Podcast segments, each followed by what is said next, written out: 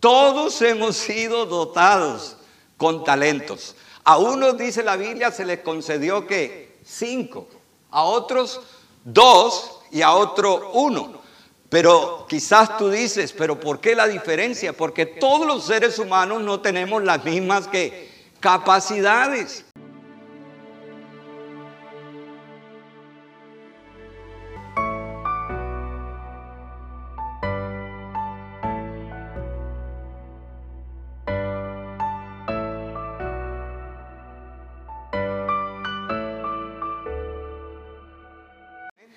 Bien, vamos a entrar en esta mañana en la bendita y gloriosa palabra del Señor.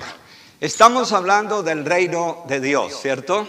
Llevamos mes, mes y medio aproximado hablando del reino de Dios. Estamos hablando de la grandeza del poder del reino de Dios. Estamos tratando de abarcar un poco ese tema tan amplio como es el tema del reino de Dios. Bien, yo les invito hoy para que abramos nuestras Biblias en el libro de Mateo capítulo 25. Mateo capítulo 25. Muy bien.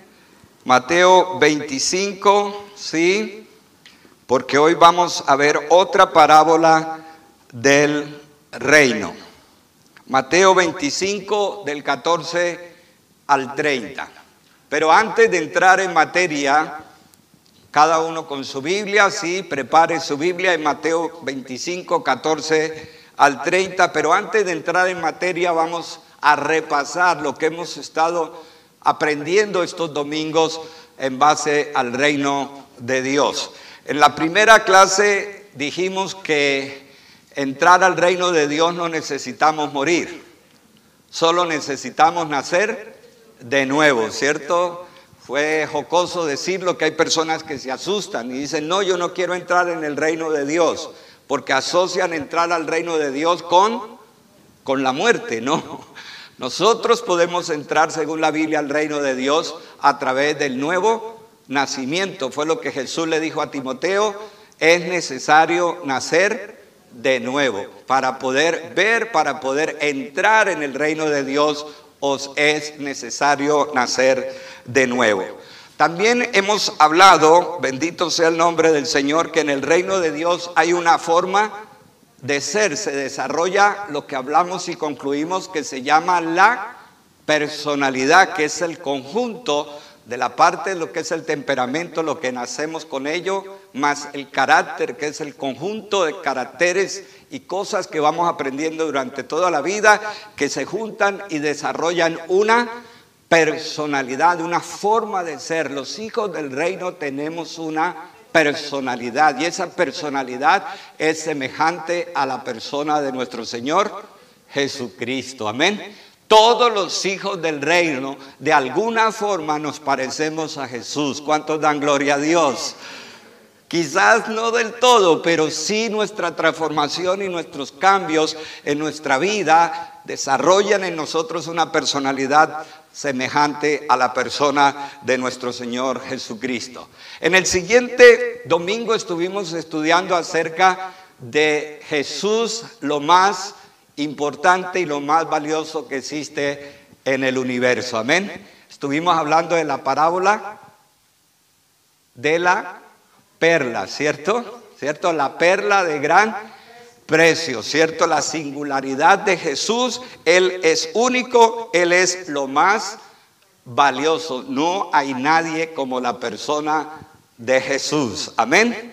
Dijimos cosas como que Él no es un camino, él es el camino, ¿cierto? Excluye todo lo demás porque Él es el centro absolutamente de todo. También Colosenses dice que por Él y para Él fueron creadas todas las cosas, las que están en los cielos, las que están en la tierra, todo fue creado por Él y para Él. Jesús es el centro para todo, absolutamente para todo. Es la persona más singular es la persona que es la vida, que es la verdad, que es el camino, que es la puerta, en fin, que es la resurrección y la vida, en fin, es Lo más singular y exclusivo es la persona de nuestro Señor Jesucristo. También el domingo pasado estuvimos hablando en otra parábola de la gran cena acerca de que Dios ha escogido en Cristo a todos para la salvación, que el Señor Jesús invita a todos. El reino de Dios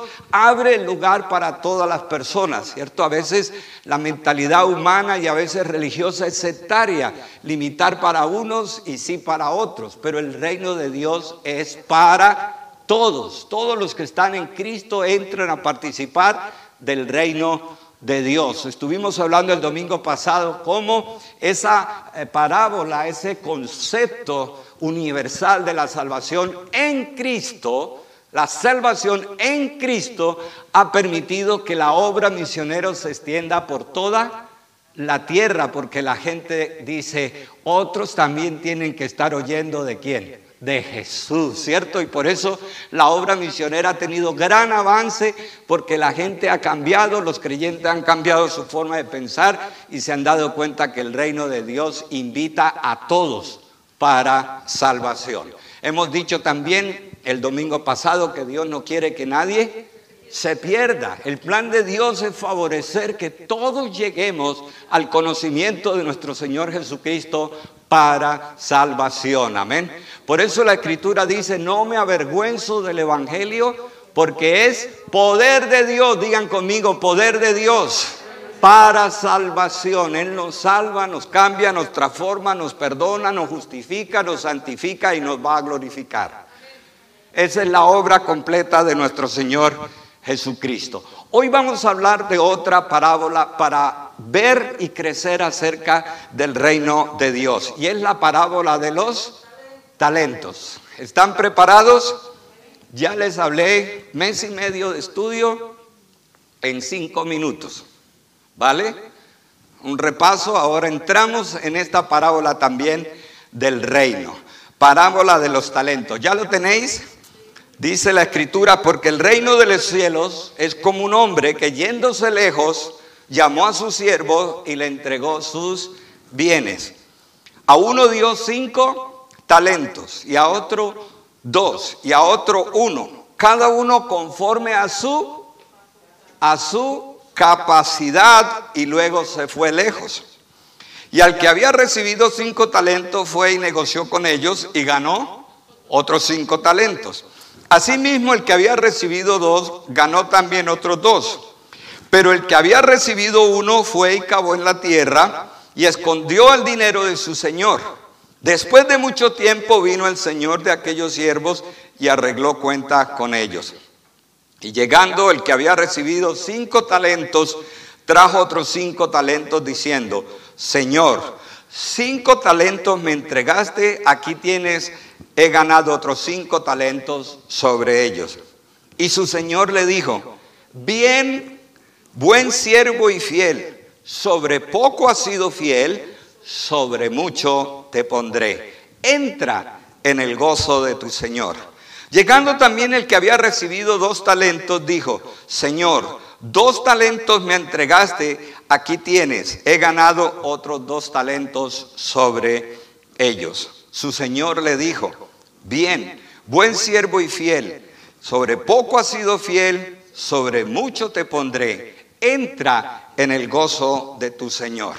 Pero llegado también el que había recibido un talento, dijo, Señor, te conocía que eres hombre duro, que ciegas donde no sembraste y recogen donde no esparciste, por lo cual tuve que miedo y fui y escondí tu talento en la tierra, aquí tienes lo que es tuyo.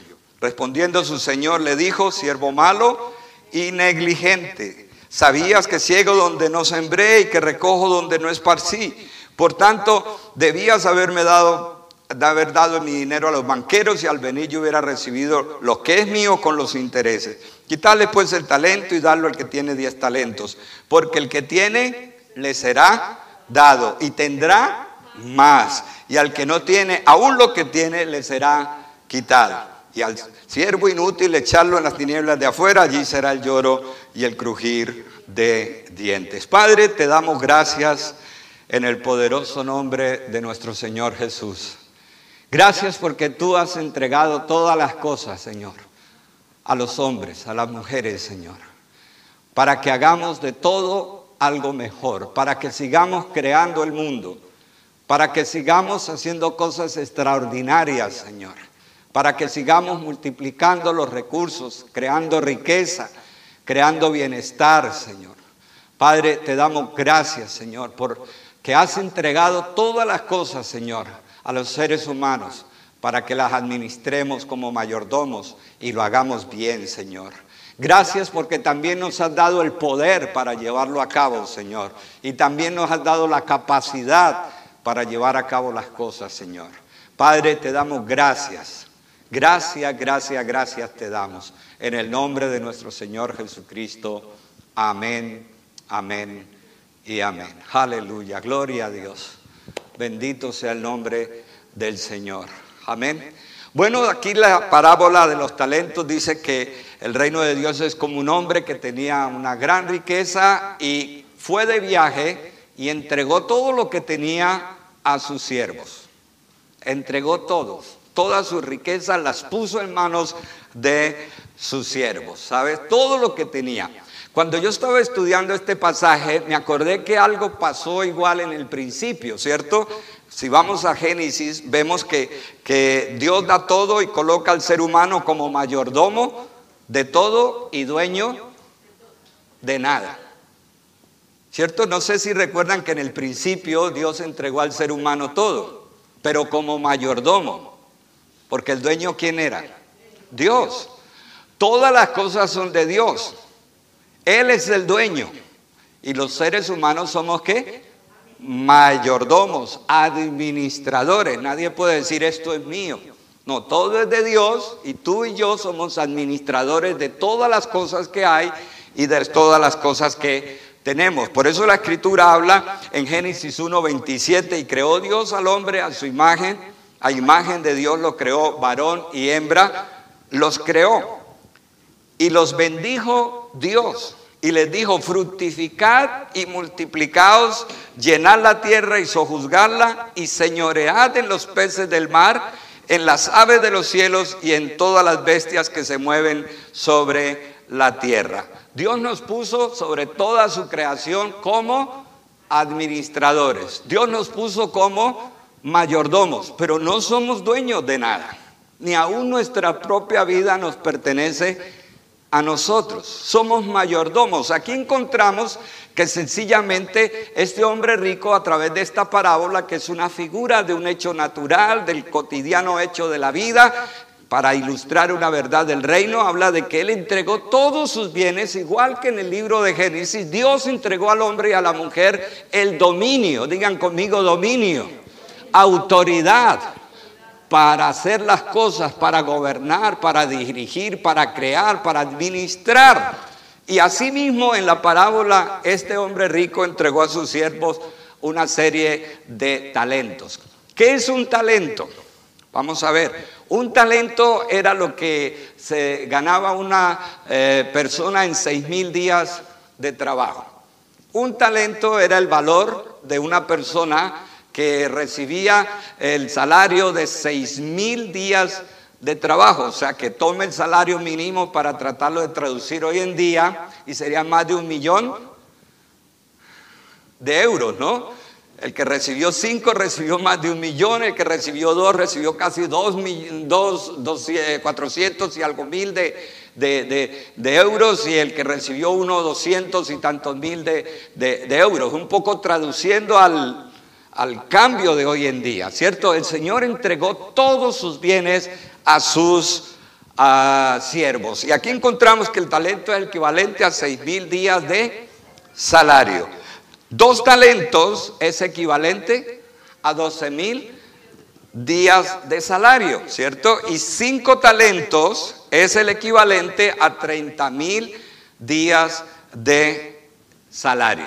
Encontramos que él entrega todo con unos equivalentes bastante consistentes. Realmente lo que una persona necesita para comenzar es tener un capital, tener unos recursos y es lo que quiere mostrar esta parábola, que Él entregó todo.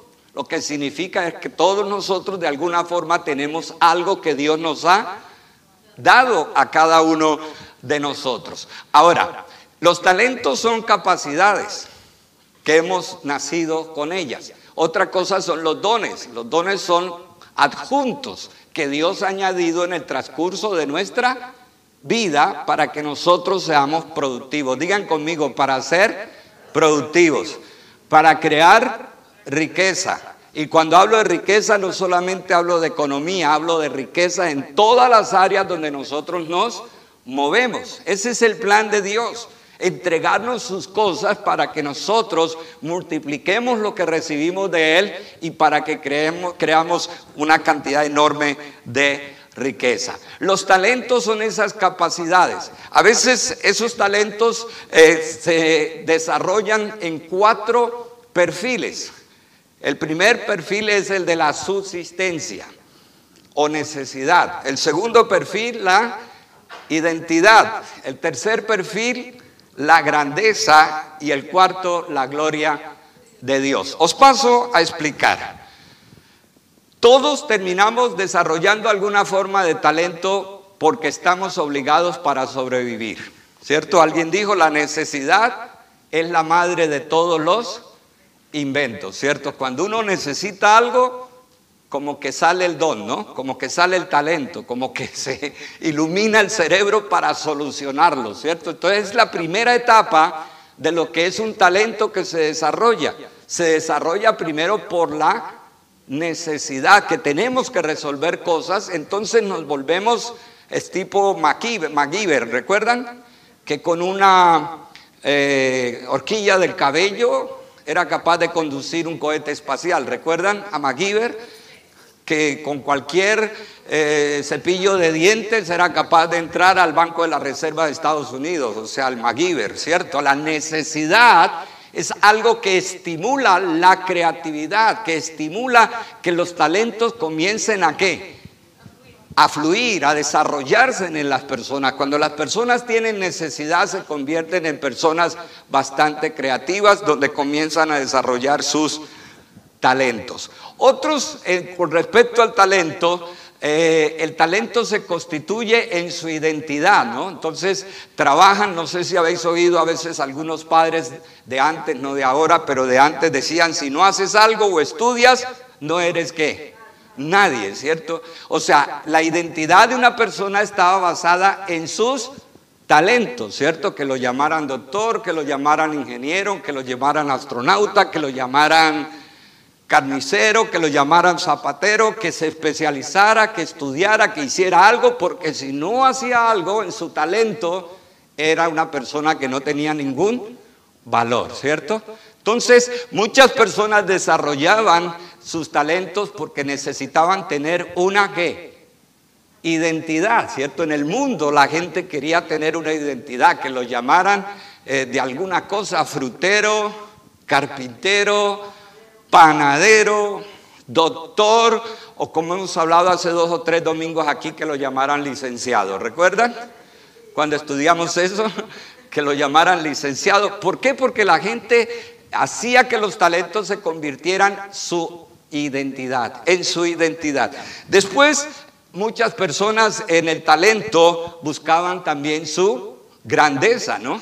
Y siempre hablaban de lo que ellos podían, ¿qué? Hacer, de lo que ellos podían lograr y lo podían hacer mejor que todos y habían adquirido una serie de influencias. Eso pasó con Nabucodonosor, ¿cierto? ¿Recuerdan con Nabucodonosor en el libro de Daniel capítulo 4 y 5? Cuando él se cree que es la persona más que poderosa, más importante del universo, más importante del mundo. Él se creía en su talento, en su capacidad, porque efectivamente fue un constructor enorme. Él fue el de los que programó todo lo que fueron la construcción de los jardines colgantes de Babilonia. O sea, Nabucodonosor no era cualquier persona, era una persona que sí tenía talentos. Pero la grandeza suya la conseguía en todo lo que eran sus talentos y en todo lo que eran sus obras. Eso sí, un buen consejo, no le coloque a su hijo Nabucodonosor, ¿no? Porque le van a decir en el colo Nabu, Nabu, y no es nada atractivo ese nombre, ¿no? Que poner a algún niño Nauconosor. La gente encontraba su grandeza en sus talentos, en lo que ellos llegaban a hacer con sus talentos. Pero hubo otro grupo que comenzó a vivir en sus talentos para la gloria de quién? De Dios. A ellos no les importaba tanto hacer las cosas bien, que lo hacían bien. No solamente les importaba eh, ser intensos en hacer sus trabajos, sino que siempre procuraban que todo trayera honor y trajera gloria a a Dios. Eso para ellos era las más personas que eran importantes. Yo no sé si recuerdan que hace un año os compartí de que habían esas grandes catedrales que hacían, eh, inclusive hay catedrales que eran de 200, 300 años de su construcción. ¿Qué significa? Que su padre, que era por ejemplo cantero o carpintero, pasaba con sus hijos dos o tres generaciones en el campo donde estaban construyendo la catedral, porque eran mucho tiempo que se demoraban esas obras que nosotros vemos aquí en toda Europa, esas grandes catedrales, ¿cierto? Y en una ocasión estaban unos eh, canteros que hacían ornamentos en la piedra, en una columna de mármol, en la parte superior, en el capitel, estaban labrando una simbología de la fe. Y todos los amigos que pasaban por abajo, les decían, pero ¿por qué se dedican tanto tiempo? ¿Por qué se dedican tanto tiempo a esos capiteles que nadie los va a ver? Porque están demasiado qué? Altos. La gente va a mirar la grandeza por acá, pero nadie se va a fijar en esos capiteles ni en ese ornamento. Y los que estaban allí decían, pero Dios lo ve. Porque todo lo que trabajaban era para quién? Para la gloria de Dios no era tan importante si la gente lo veía o no lo veía. Ellos querían poner el ingrediente supremo, digan supremo, de la vida excelente que era hacer todo para la gloria de Dios. Amén. A él no le importaba si le decían una cosa o le decían otro. Él decía, si Dios lo ve, es lo que a mí me, me gusta. Si Dios lo ve, yo lo hago para su gloria y lo hago para su honra. Yo no sé cómo es que tú desarrollas tus talentos, tanto los que estamos aquí como los que están online. Si, tus talentos comienzan a funcionar cuando la necesidad te obliga o cuando buscas en los talentos eh, tu identidad o sencillamente buscas tu grandeza personal en los talentos o sencillamente vives en la vida superior, que es vivir y hacer todo para la gloria de Dios. Una persona que desarrolla sus talentos para la gloria de Dios no solamente va a ser buena persona, no solamente va a ser una gran persona en todo lo que hace, sino que va a vivir en la mayor excelencia en toda su vida. Yo los desafío que todos tenemos talentos, pero sepamos por qué queremos desarrollar esos talentos y comenzar a vivir en esos talentos en todo momento para glorificar y para exaltar el nombre de Dios. Amén. La diferencia de todo lo que fue el desarrollo de la calidad de las cosas fue por el pensamiento de vivir para la gloria de Dios. Europa comenzó a construir cosas enormes, cosas extraordinarias y cosas de calidad no porque tenía básicamente el hecho de comercial, de vender y comprar. Realmente había una teología, una teología que los impregnaba. Y era que todo tenía que calificar para la gloria de Dios. Por eso los cristianos en esa época, porque a veces hoy en día no es tan común, pero en esa época sabían que los que trabajaban con esta mentalidad de todo para la gloria de Dios, tenían el privilegio de tener las mejores cosas y con mejor calidad, porque ya no importaba si lo estaban qué, viendo, si estaban mirando y calificando la cantidad de materiales que ponían.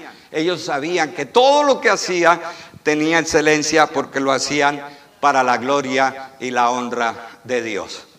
¿En qué nivel quieres tú vivir? En tus talentos. ¿Quieres vivir para la gloria de Dios?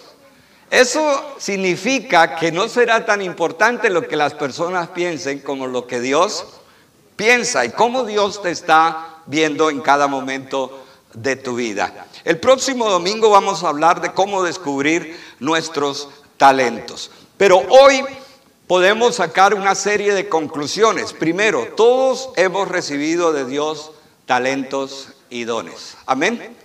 Yo cada día que pasa, estoy más de acuerdo con los abuelos que nos decían que cada hijo trae su pan debajo del brazo. No sé si alguna vez lo ha oído, no sé si es un dicho castellano, no sé si es un dicho de las Américas, no es un, sé si es un dicho anglo, no sé si es un, dicho judío, no sé si es un dicho de, de, Arabia, no sé de dónde eso, pero, pero tiene mucho sentido.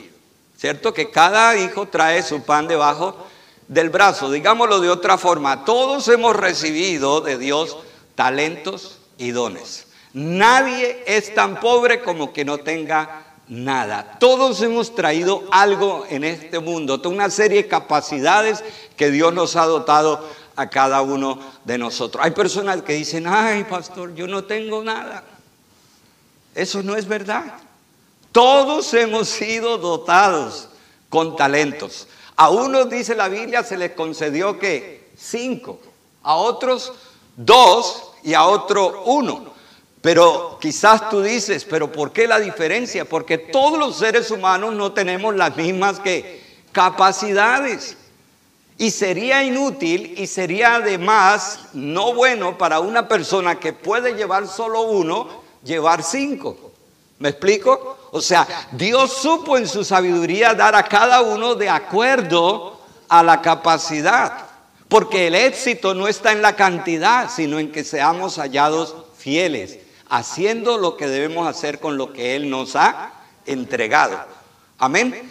Entonces, el primer principio y la primera conclusión es que todos hemos recibido de Dios talentos y dones. Que nadie se queje diciendo, yo no sirvo para nada, yo no sé hacer nada. Eso no es verdad. Todos somos capaces y más que otros en muchas áreas aunque también ignoramos otras áreas en nuestra vida. Segundo, conclusiones que tendremos que dar cuenta por todo lo que hemos recibido, ¿cierto? Eso a veces no alegra, porque lo que queremos es recibir, pero también quien recibe mucho se le pide, se le pide mucho. Si tú has recibido cinco, se te va a pedir proporción de cinco. Si recibes dos, se va a pedir proporción de dos. Si se recibes uno, vas a recibir, a, ser demandado por ese uno que has recibido. Todos daremos cuenta de lo que hemos recibido. Amén. De modo que primero nadie se puede quejar de que no ha recibido nada. No solamente no debes quejarte, sino tienes que multiplicar lo que Dios te ha dado. Aleluya porque no vamos a tener lugar para sacar excusas, porque un día daremos cuenta de todo lo que hemos recibido. Por eso Corintios dice en 5.10, segunda dice, porque es necesario que todos nosotros comparezcamos ante el tribunal de Cristo para que cada uno reciba según lo que haya hecho mientras estaba en el cuerpo, sea bueno o sea malo. Todos daremos cuenta a Dios. Y en este tribunal los cristianos no es el trono blanco, que serán juzgados los que no conocieron y rechazaron a Jesús. Este tribunal es lo que en griego se llama Bema, o sea, el tribunal donde los creyentes ya no con relación a la salvación daremos cuenta, sino que daremos cuenta por todo lo que hemos recibido y cuál ha sido nuestro fruto y nuestro resultado. Amén. Sacamos conclusiones muy importantes. Y de pronto nos asustan, ¿cierto? Decir, wow, ¿qué he hecho yo con lo que Dios me ha dado? Dios algo me ha dado en mi vida. Tengo que encontrarlo, tengo que descubrirlo y tengo que ponerlo a qué? A funcionar, a producir. Porque un día yo también voy a dar qué? Cuentas, ¿cierto? Yo muchas veces he dicho, Señor, otros pueden hacer mejor las cosas que yo. Y yo le digo, Señor, hay cosas que las hago porque sé que las debo hacer, pero yo quizás no sea el mejor. Y también hay otras personas que piensan que es lo mejor en una cosa y no son lo mejor en esa cosa, son mejores en otras. Entonces necesitamos ubicarnos en ese proceso. Por eso el próximo domingo vamos a ver cómo descubrir nuestros talentos y descubrir nuestros dones. Tercero, todos hemos recibido la capacidad y la medida para triunfar. Digan amén. Todos hemos recibido la capacidad y la medida para triunfar. En otras palabras, los seres humanos fuimos creados por Dios no solamente a su imagen y semejanza, sino con la capacidad concreadora para que nosotros triunfemos. El plan de Dios es que toda persona triunfe a través de sus dones, a través de sus talentos, para que viva de forma diferente y ayude a la concreación de nuestro mundo. Amén. Todos hemos recibido capacidad y medida para triunfar. Pero aquí surgen una serie de problemas que vamos a hablar. Primero, nos estamos comparando con otros, ¿cierto? Hermano, yo, yo de verdad sí quisiera cantar como, como Armando Manzanero. De verdad. ¿Qué quiere que le diga? Lo confieso. Y como Julio Iglesias también. Yo, yo lo quiero. Y como Luis Miguel. Y como Perales. Pero ¿qué quiere que le hagan? En eso no soy yo, hermanos. A veces nosotros somos muy dados a compararnos, ¿cierto? Y no valorar lo que Dios nos ha dado a nosotros de forma particular y queremos parecernos a otros.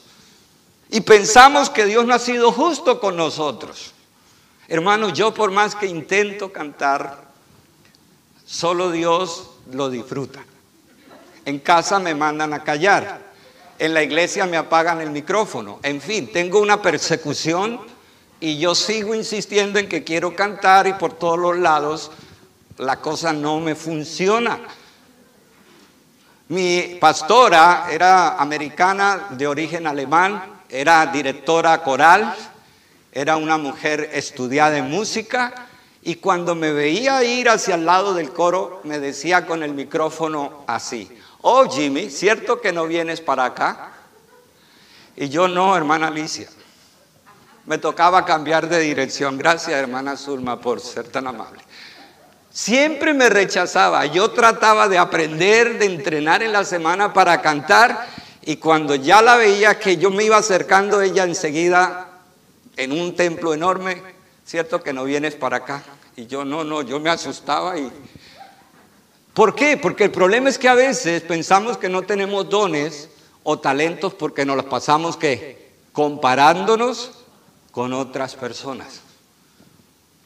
Ese es un problema. Pero Dios, mire el principio, todos hemos recibido la capacidad, todos, y la medida para triunfar. Pero cometemos el error de compararnos.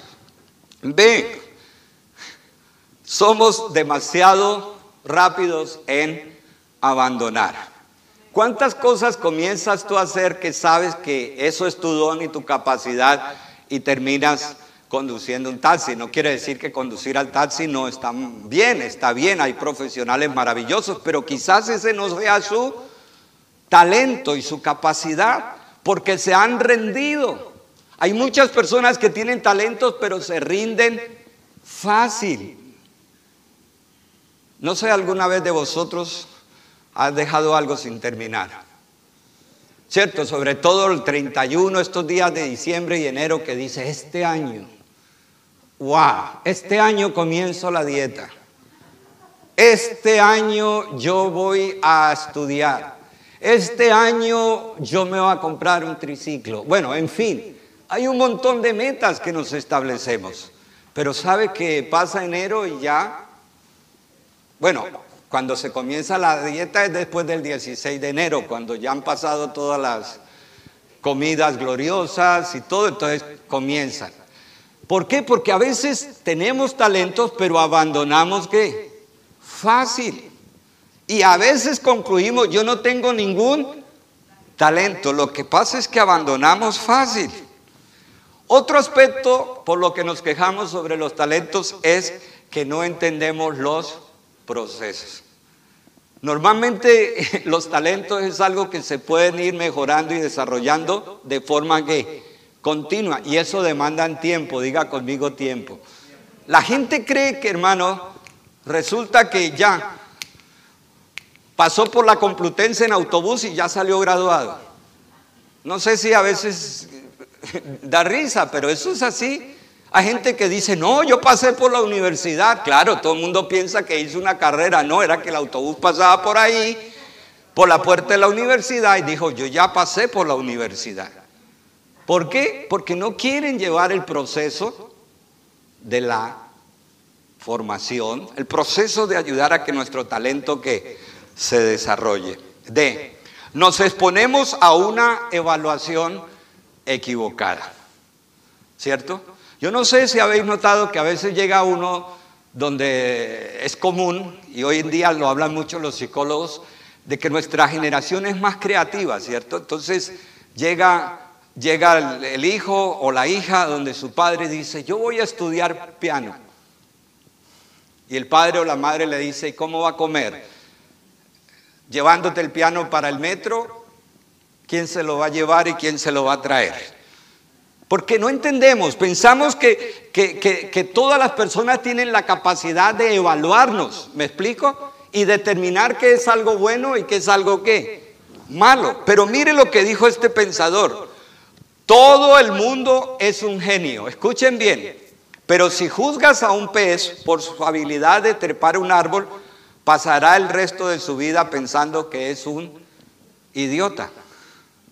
Porque cada persona es diferente, digan conmigo, cada persona es diferente.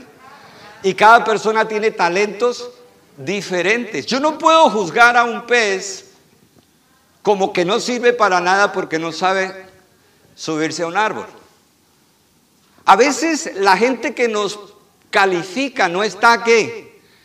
capacitada ni preparada ni con una mente lo suficientemente abierta y capaz para decir, wow, tiene talento.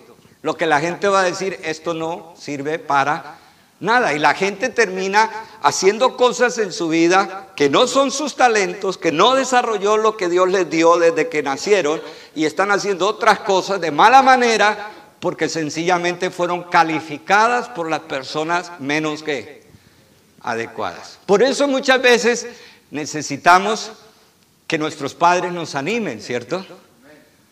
A que cada uno haga lo que Dios lo llamó a hacer, de la forma como Dios lo llamó a hacer. Pero la exigencia de nosotros como padres es decirle, pero sé el mejor de todos.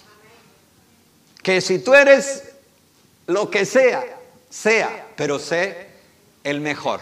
Quiero contarles una anécdota de tres chicos hermanos gordos en un país. Esto es una vida real, esto no es una ficción.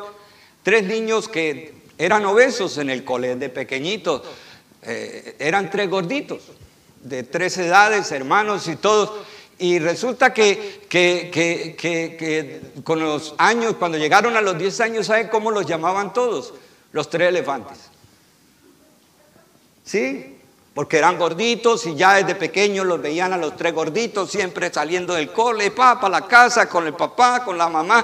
Eh, ahí van los tres elefantes. Y los niños se levantaron siempre, llegaron a la adolescencia, llegaron a la juventud y bueno, eran tres elefantes un poco más grandecitos. ¿Me explico? Pero a ellos se les ocurrió algo, y es que ya tenían un rowing, tenían una fama, tenían un recorrido hecho y la gente en su pueblo les conocía en su ciudad como los tres elefantes. Y comenzaron y colocaron una empresa de hacer hot dog, perros calientes. Y comenzaron creativamente a añadirles piña. Entonces ya era perro caliente hawaiano. Santo Dios, ¿no? Y cuando le pusieron pepinillo y le pusieron, entonces a cada perro le ponían un nombre que diferente. Hicieron una carta tremenda. ¿Y cómo pusieron el negocio? Los tres elefantes. Para nuestra sorpresa pasaron años y eso se ha convertido no en una multinacional aún, pero en el camino que van han llenado muchas ciudades de esa venta de perros calientes. ¿Y cómo se llaman? Los tres elefantes. A veces nosotros juzgamos y a veces nos juzgan las personas equivocadas. Amén. A veces nos juzgan las personas equivocadas y nos ponen calificaciones las personas que no saben realmente lo que hemos recibido como talento. Así que si hay padres que me están oyendo, toma tiempo para bendecir a tus hijos y tratar de con ellos ayudarles a descubrir sus talentos y tratar de descubrir sus dones y tratar de descubrir sus capacidades y ayudarles. Ayudarles, no a que sea uno más del montón, sino que sea el mejor. Otra anécdota rápida, Steve y yo, el, conocemos todos que es el de, Apple, ¿cierto? Hermano, en las condiciones de su familia no fueron favorables. Él fue un niño adoptado, ¿cierto? Una pareja joven, noche de pasión, nace el pequeño, lo entregan en adopción, lo recibe otra gente que tampoco era gente de influencia y se levanta en un hogar de dificultad y desafío. Va a una universidad, y, eh, él cuenta que tenía que dormir en el suelo de la residencia universitaria, tomar Coca-Cola con pan y los domingos se iba al grupo de los Hare Krishna, esos que cantan Hare, Hare, Hare, vale, se iba allá para comer bien una vez a la semana por la noche un plato caliente. Al tipo le tocó difícil, pero él tenía dos talentos y uno era la caligrafía. ¿Cierto? La caligrafía es la capacidad para hacer la letra hermosa y bella. Y la otra, la inquietud por las nuevas tecnologías. Y usó las dos cosas. Y dice que era terrible cuando la gente le juzgaba porque le gustaba la caligrafía. ¿Eso qué te va a dar de comer? ¿Para qué sirve la caligrafía? Y él cuenta después que cuando hizo el primer Mac, la caligrafía que había aprendido fue la que introdujo las mejores letras para el mundo de la informática. Hermanos, tenemos que aprender a saber que podemos tener genios en la casa, digan amén. Es más, los tenemos. Nuestros nietos, nuestros sobrinos, nuestros primos, nuestros pequeñajos, son una cantidad de genios. Pero quizás no sean genios en lo que tú y yo pensemos, quizás sean genios en otras cosas. Y tenemos que ayudar, digan conmigo, ayudar a que ellos descubran los talentos con los que Dios los creó, con los que Dios los llamó, con los que Dios los capacitó, con el pan que les puso debajo del brazo, para que ellos descubran su mundo y puedan ah, hacer lo mejor que se pueda. Amén. Bendito sea el nombre de Dios. Gracias te damos, Señor. Comience a disfrutar lo que Dios te ha hablado en esta mañana, cómo Dios te ha dado capacidades, cómo Dios te ha dado talentos, cómo Dios te ha dado sabiduría, cómo Dios te ha bendecido, cómo Dios te ha dado maravillas. Pídele perdón a Dios por compararte con otros, por querer hacerlo de otros y abandonar lo que Dios te dio a ti para ser el mejor, la mejor en lo que Dios te dio. Dele gracias a Dios porque Dios te ha dado todo lo que necesitas. Dios te ha dotado de todas las capacidades, te ha dado talentos, te ha dado dones en tu vida. Dele gracias a Dios. Padre, te damos gracias en esta mañana en el nombre de Jesús. Gracias te damos, Padre Santo. Gracias por tu amor. Gracias por tu misericordia. Gracias por tu poder, Señor. Gracias te damos, Señor, porque eres bueno y porque para siempre es tu misericordia, Dios. Oh Dios, la gloria y la honra son para ti, Señor. Gracias te damos, Señor. Gracias, gracias, gracias, gracias te damos, Señor. Ayúdanos a ver los talentos y las capacidades en otras personas, en nosotros mismos y en otros, Señor. Gracias por tu amor, Señor, y gracias por tu misericordia. Padre, sigue glorificando tu nombre en nuestras vidas. Sigue, Padre, dándonos sabiduría para la gestión de nuestros talentos y nuestros dones. Gracias, Señor, porque también sabemos que daremos cuenta a ti por todo lo que hemos recibido, Señor. Padre, ayúdanos a escuchar esas palabras, buen siervo fiel, en lo poco has sido fiel, sobre mucho te pondré. Señor, te damos gracias. Señor, quita todo, todo, todo sentimiento de no poseer nada, de no tener nada, porque eso es mentira del diablo. Todos tenemos dones y talentos de parte de Dios en nuestra vida. Gracias te damos. En el nombre de Jesús. Que la bendición del Padre, la gracia de nuestro Señor Jesucristo, la unción y consolación y poder del Espíritu Santo sea con todos nosotros, ahora y siempre. Amén, amén y amén.